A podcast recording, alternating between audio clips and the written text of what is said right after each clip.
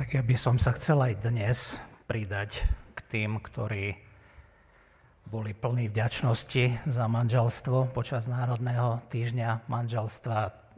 Aj tiež všetkými tými aktivitami podporovali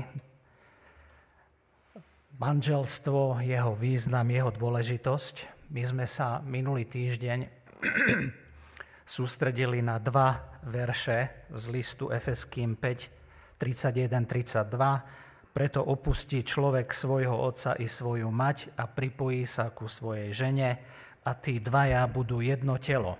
Toto tajomstvo je veľké, ale ja hovorím vzťahom na Krista a vzťahom na církev.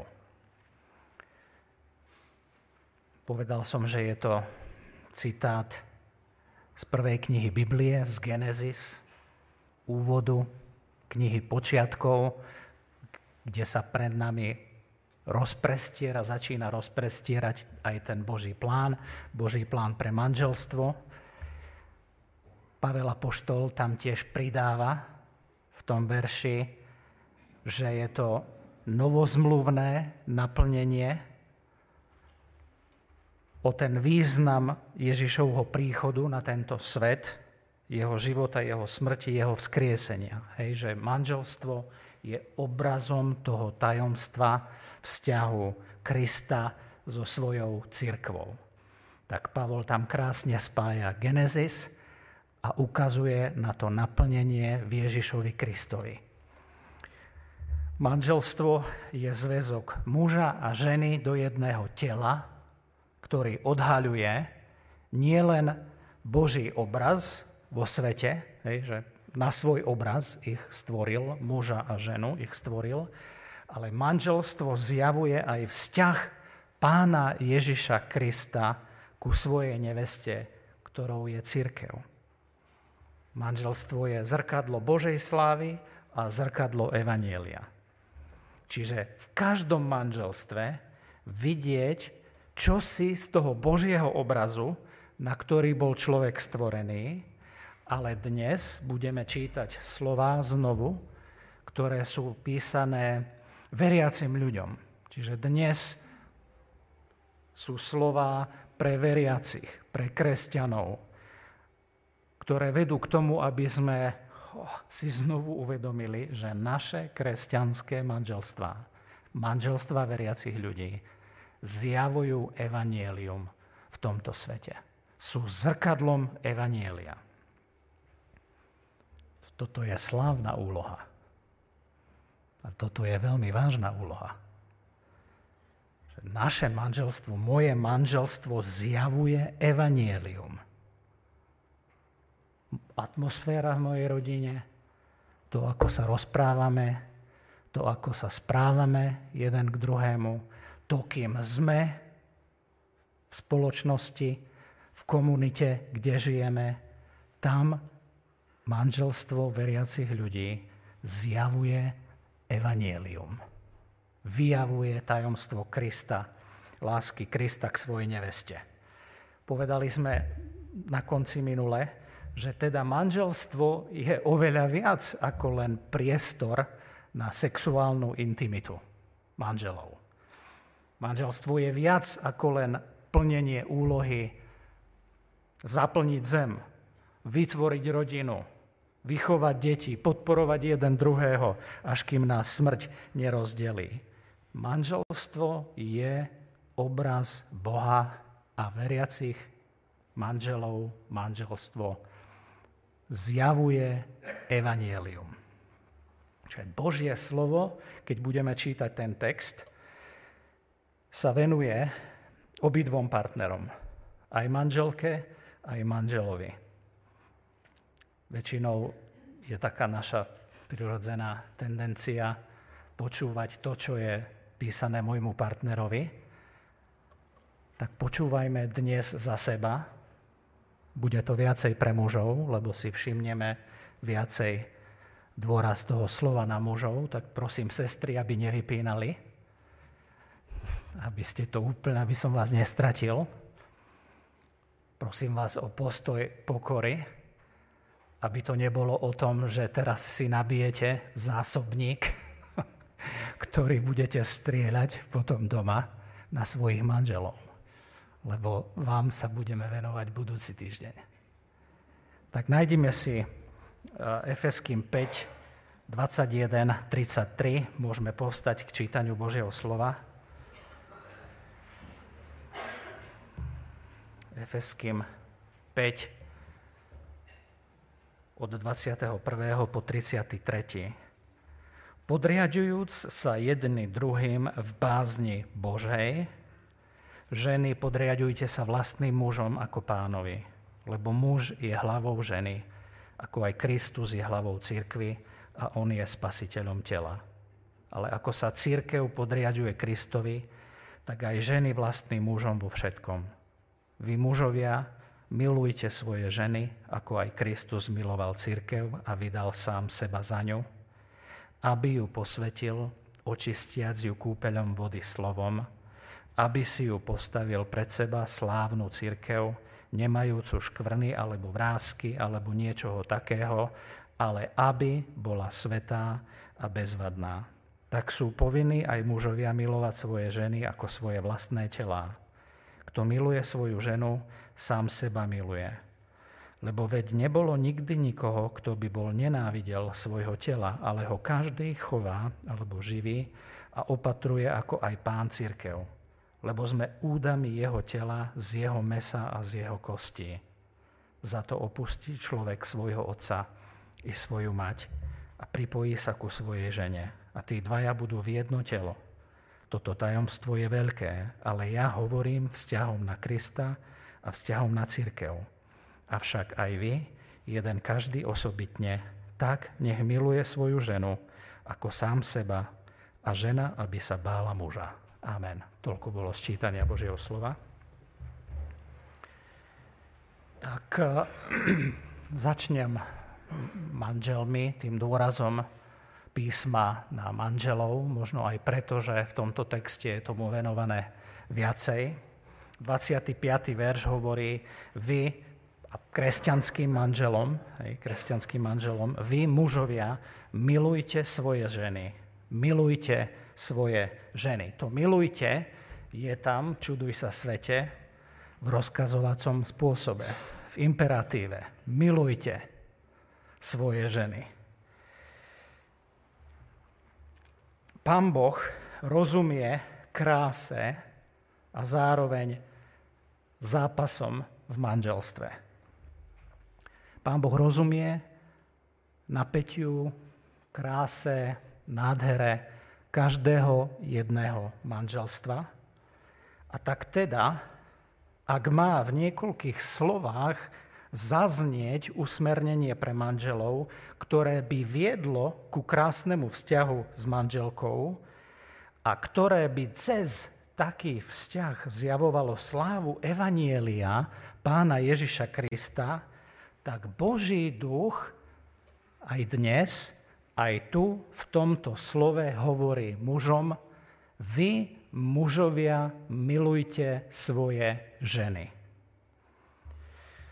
svoje ženy, písmo tu dodáva, to znamená, že takáto láska, o ktorej tu písmo hovorí, má byť venovaná mojej manželke. Zákonnej manželke. Inými slovami, jedinej žene. Jednej žene. Tej, ktorá je tvojou manželkou. Božie slovo tu nehovorí, vy mužovia vládnite nad ženami, či som sa pomýlil a zle čítam. Božie slovo tu nehovorí, vy mužovia vládnite svojim ženám. Božie slovo tu ani nehovorí, rozkazujte svojim ženám.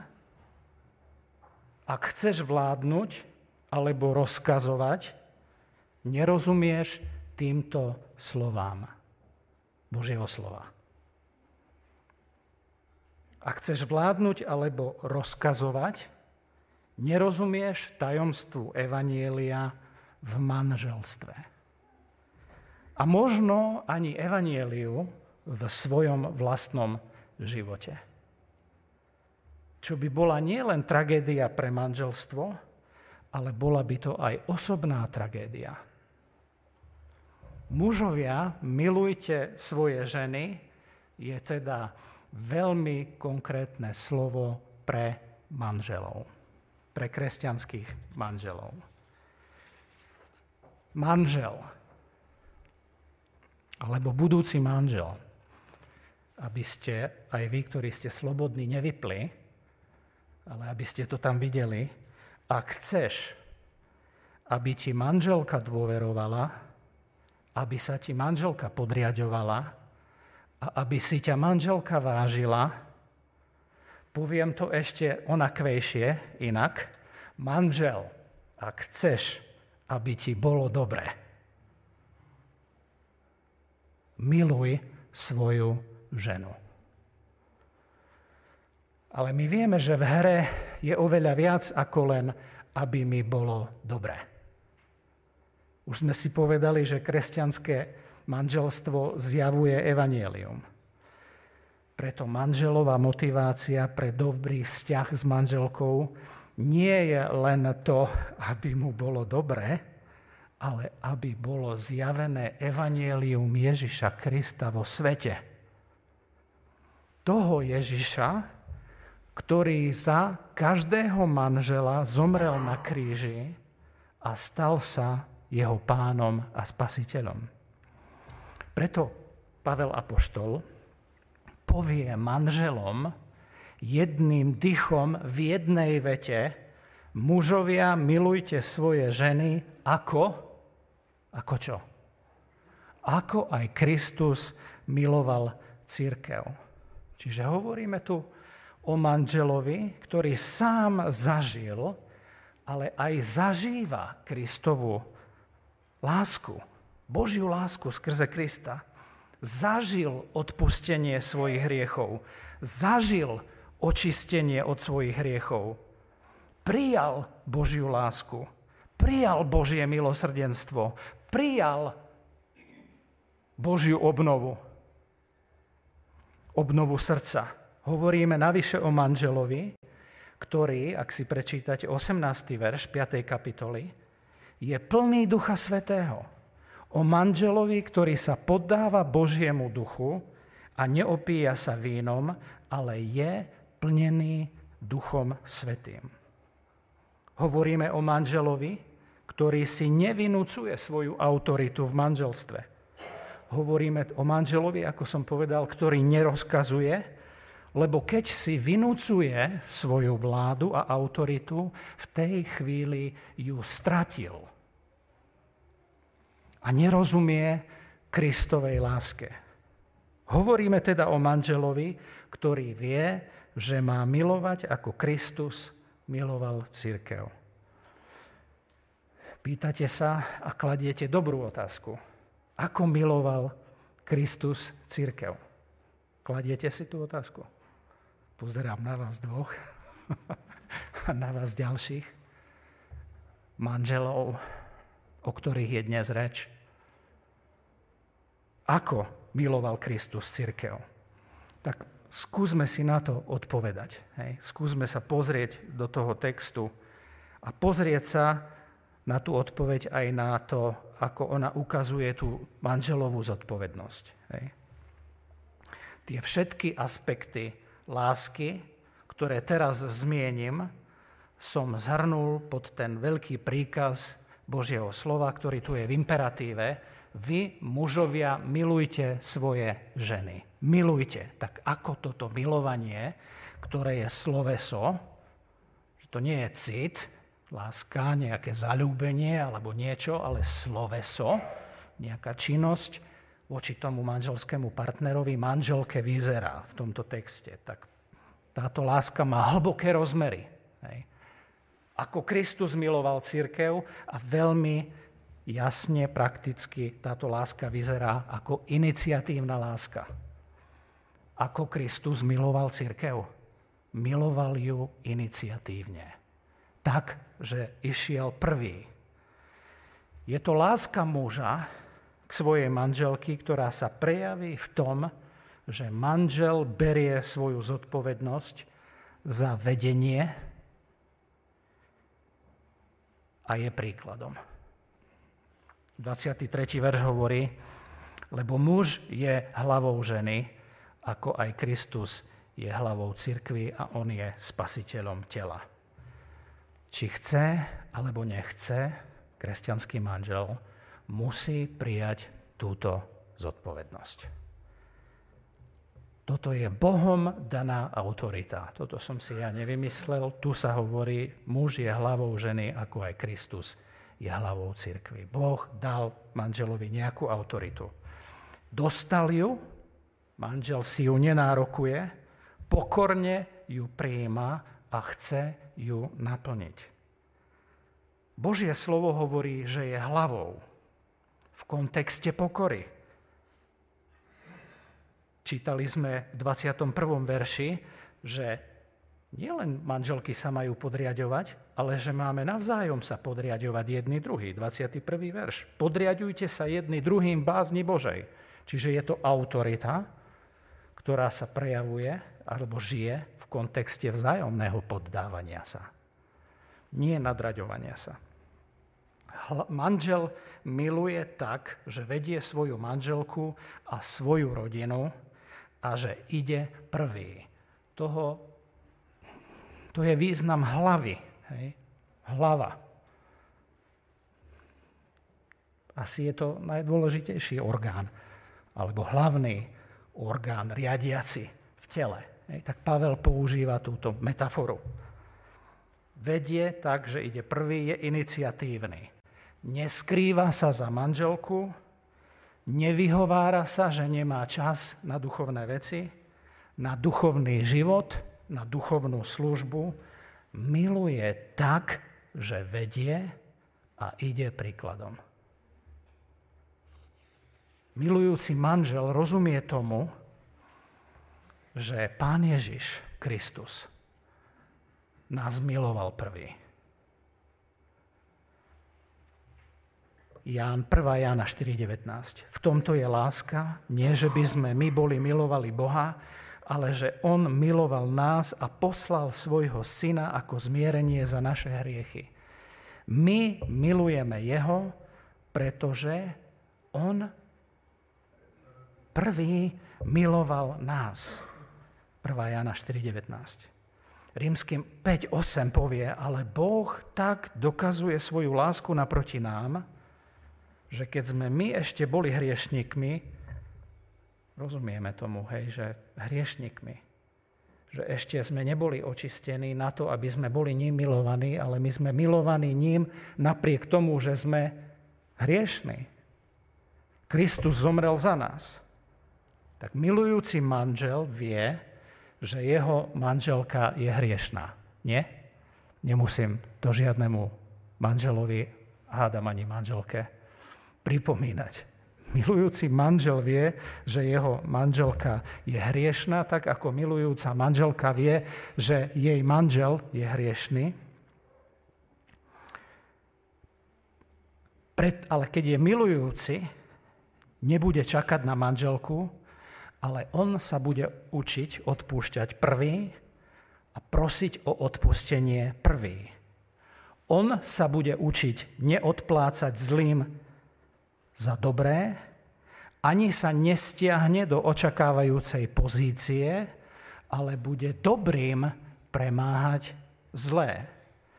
Pretože vie, veriaci manžel, že má milovať svoju manželku, ako Kristus miloval církev. Iniciatívne. 25. verši čítame o druhom rozmere tej hlbokej lásky, ktorú tu Božie slovo pred manželov maluje. Máme milovať svoje ženy, ako Kristus miloval církev a vydal sám seba za ňo. Nie len iniciatívne, ale obetavo. Milujúci manžel sa učí milovať obetavo. Pán Ježiš to robil tak, že nie len, že zostúpil z nebies od Otca, sa vzdal slávy ale tu čítame, že vydal seba samého za církev. Každý jeden deň na tejto zemi Pán Ježiš Kristus, Boží syn, zomieral sebe, až nakoniec vydal seba samého za ňu, za nás. Tak nás miloval, že sa vzdal vlastného života pre nás. Nemusíme si veľa hovoriť. Zomierať svojmu sebectvu je v manželstve najväčšia výzva. Preto manželstvo je najväčšou školou zomieraniu sebe samému. A pre kresťanov je aj najväčšou školou obetavej lásky. My tu hovoríme o láske agapé. Nič menšie, nič väčšie. Agapé. O tej tu hovoríme, Božej láske. Nie o láske, ktorou milujeme, keď má v našom prípade manžel dobrý pocit, hej, alebo taký romantický pocit. Tu hovoríme o agapé. Tu nehovoríme o láske, ktorou milujeme, keď niečo dostaneme dobré od svojej manželky. Láska je tu sloveso, robí dobre niečo tomu druhému človeku.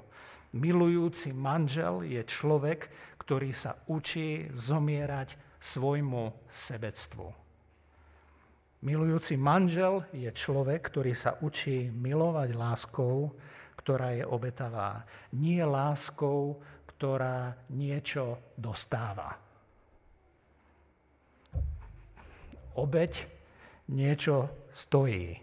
Obeď niečo bolí. Milujúci manžel sa vie obetovať.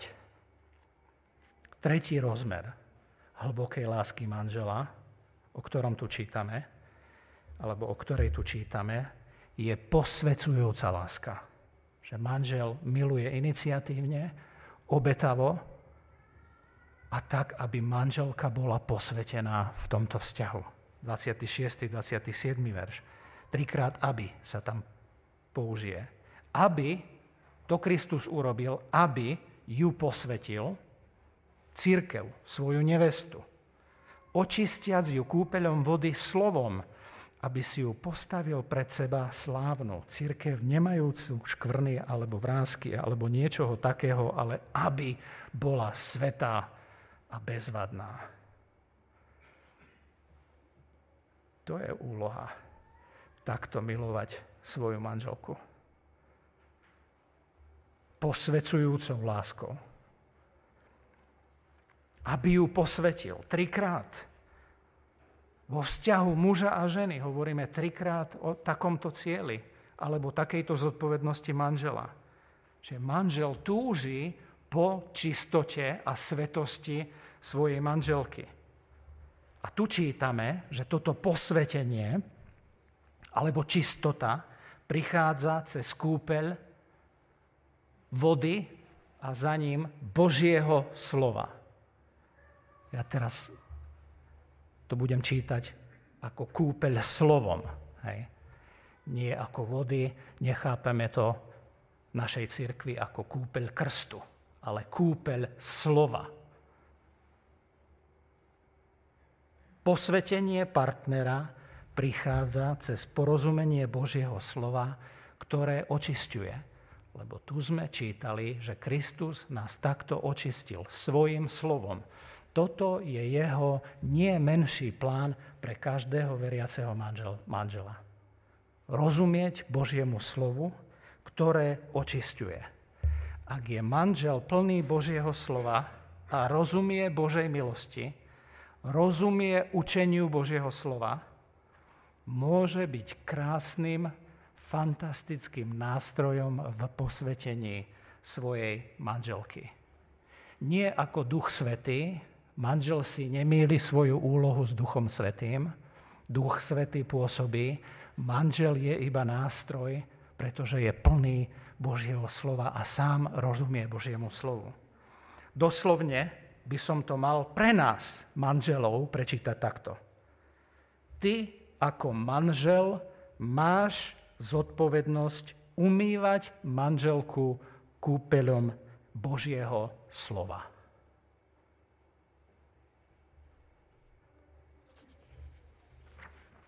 Cez manželovú plnosť Božieho slova prichádza jej posvetenie. Cez manželovú plnosť Božieho slova môže prichádzať jej očistenie. Manžel, vzácný brat, si plný Božieho slova. Jeho účinku, jeho účinku v tvojom živote. Že nie len veršíkov, ale porozumenia Božieho slova a žitia Božieho slova. Alebo si lepšie informovaný o poslednom volebnom prieskume alebo prehľadu o najnovšom vývoji dízlových motorov. Vy mužovia milujte svoje ženy.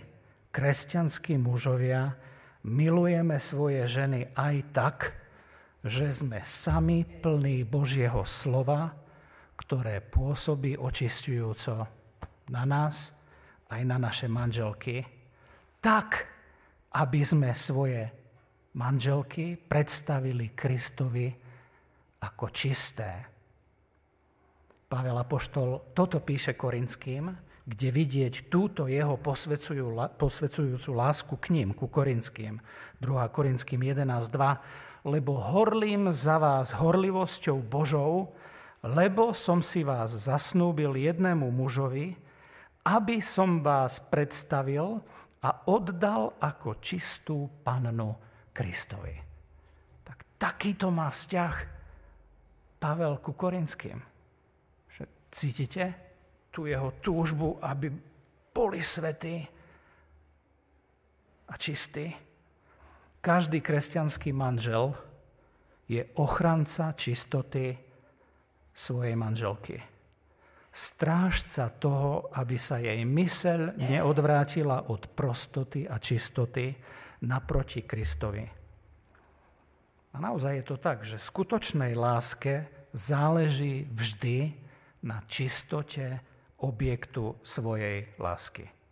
A tu čítame v Efeským 5, že milujúci manžel nechce byť nástroj na špinenie svojej manželky, na poškvrňovanie svojej manželky. Naopak, bude ju chrániť a posvecovať slovom a životom, aby svoju manželku predstavil Kristovi bez poškvrny a vrázky. Takto miluje kresťanský manžel. Posvecujúcou a vykupujúcou láskou.